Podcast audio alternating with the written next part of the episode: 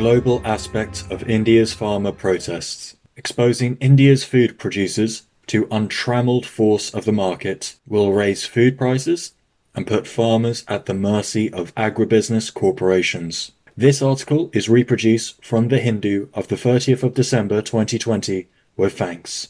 The farmers' movement for the repeal of the free farm laws, which affect them closely, but have been rammed through without consulting them, has now entered its second month. It is of historic significance. It is not just about minimum support prices, but also about the survival of the entire system of public procurement and distribution of food grains production in North India.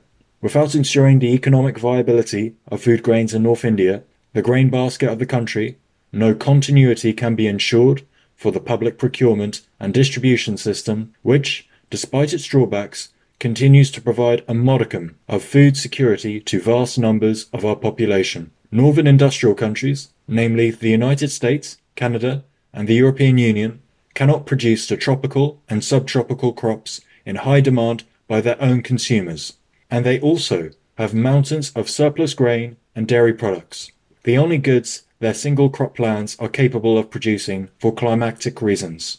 They must find export markets for these. For over two decades, they have put relentless pressure on developing countries to give up their own public procurement systems, insisting that they should buy their food grains from advanced countries, while diverting their food crop producing land to contract farming of export crops that these industrial countries want but cannot themselves produce. In short, they want a recreation of the economic scenario of the colonial period. Dozens of developing countries, ranging from the Philippines in the mid 1990s to Botswana a decade later, succumbed to this pressure. They paid the price when, with rapid diversion of grain to ethanol production in the US and the EU, while world grain prices trebled in a matter of months from the end of 2007. 37 newly import dependent countries saw food riots with urban populations being pushed into greater poverty. Food security for the developing world is far too important a matter to be left to the global markets, but the relentless attack on their public stocking of grain for ensuring food security continues. India had barely managed to pull back from the brink a decade ago. Procurement prices were raised substantially after virtually stagnating during the six years preceding the 2008 price spike, and grain output in Punjab grew again from near stagnant levels as economic viability improved. But absorption of food grains did not improve as much, owing to the continued exclusion of many of the actually poor from below poverty line ration cards, while unemployment caused by the 2016 demonetization followed by the 2020 pandemic has reduced aggregate demand to a historic low.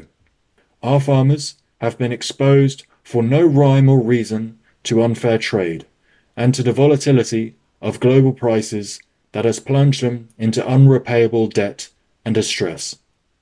In one village in Punjab, there were as many as 59 widows of farmers forced into suicide.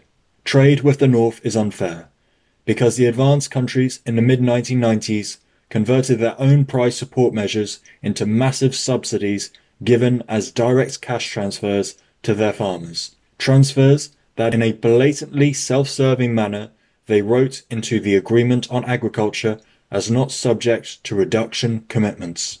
India, along with other developing countries, signed the agreement with very little idea of the implications of the small print.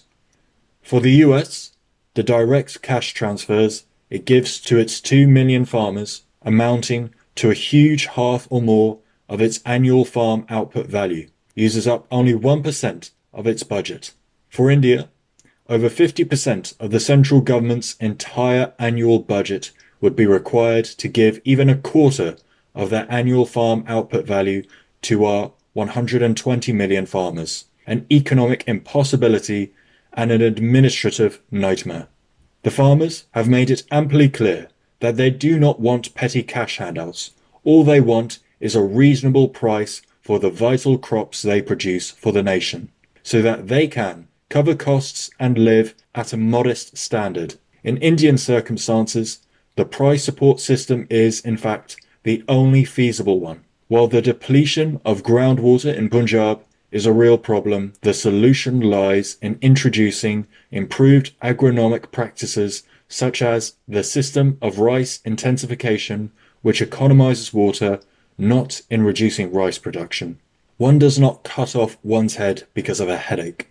It is precisely the support prices for crops that had been deliberately put by advanced countries under completely arbitrary and absurd computation rules in the Agreement on Agriculture.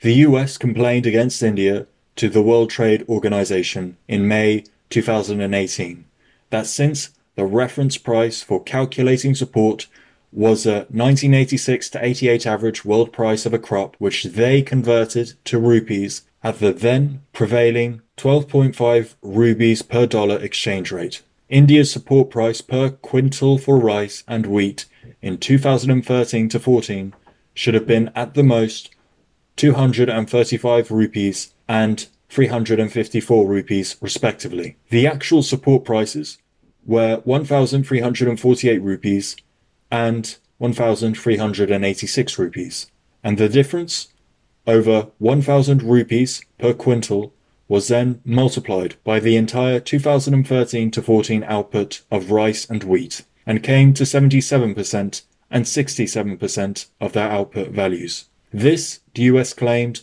was support provided in gross violation of the permitted 10%. Two months ago, the US sent fresh questions to India. Every kind of dishonest and absurd rule had been put into the Agreement on Agriculture to shortchange gullible developing countries. Our farmers are among the lowest cost producers in the world, and the support prices in 2013 to 14 at the prevailing exchange rate of 60.5 rupees per dollar were well below global prices, which means that actual support was negative. Current compression of global demand means that wheat and rice prices are at historic lows, advanced country farm subsidies are at historic highs, and their desperation to dump their grain on our markets has intensified. While our protesting farmers have correctly identified domestic firms as potential beneficiaries of the new marketing laws that they oppose, foreign agribusiness corporations are as great a danger. Farmers have already experienced contract farming with foreign agribusiness in Punjab and Haryana. They say clearly that they do not wish to deal with powerful, faceless private corporations that renege on price and quantity contracts when it suits them. Despite all its inefficiency and payment delays, they prefer to sell to government agents at the stipulated minimum support prices. They are absolutely correct in thinking that deregulation of markets, as mandated by the new laws, and the entry of business firms, which will be not only Indian but also foreign, mean a severe undermining of the entire system of public procurement and minimum support prices.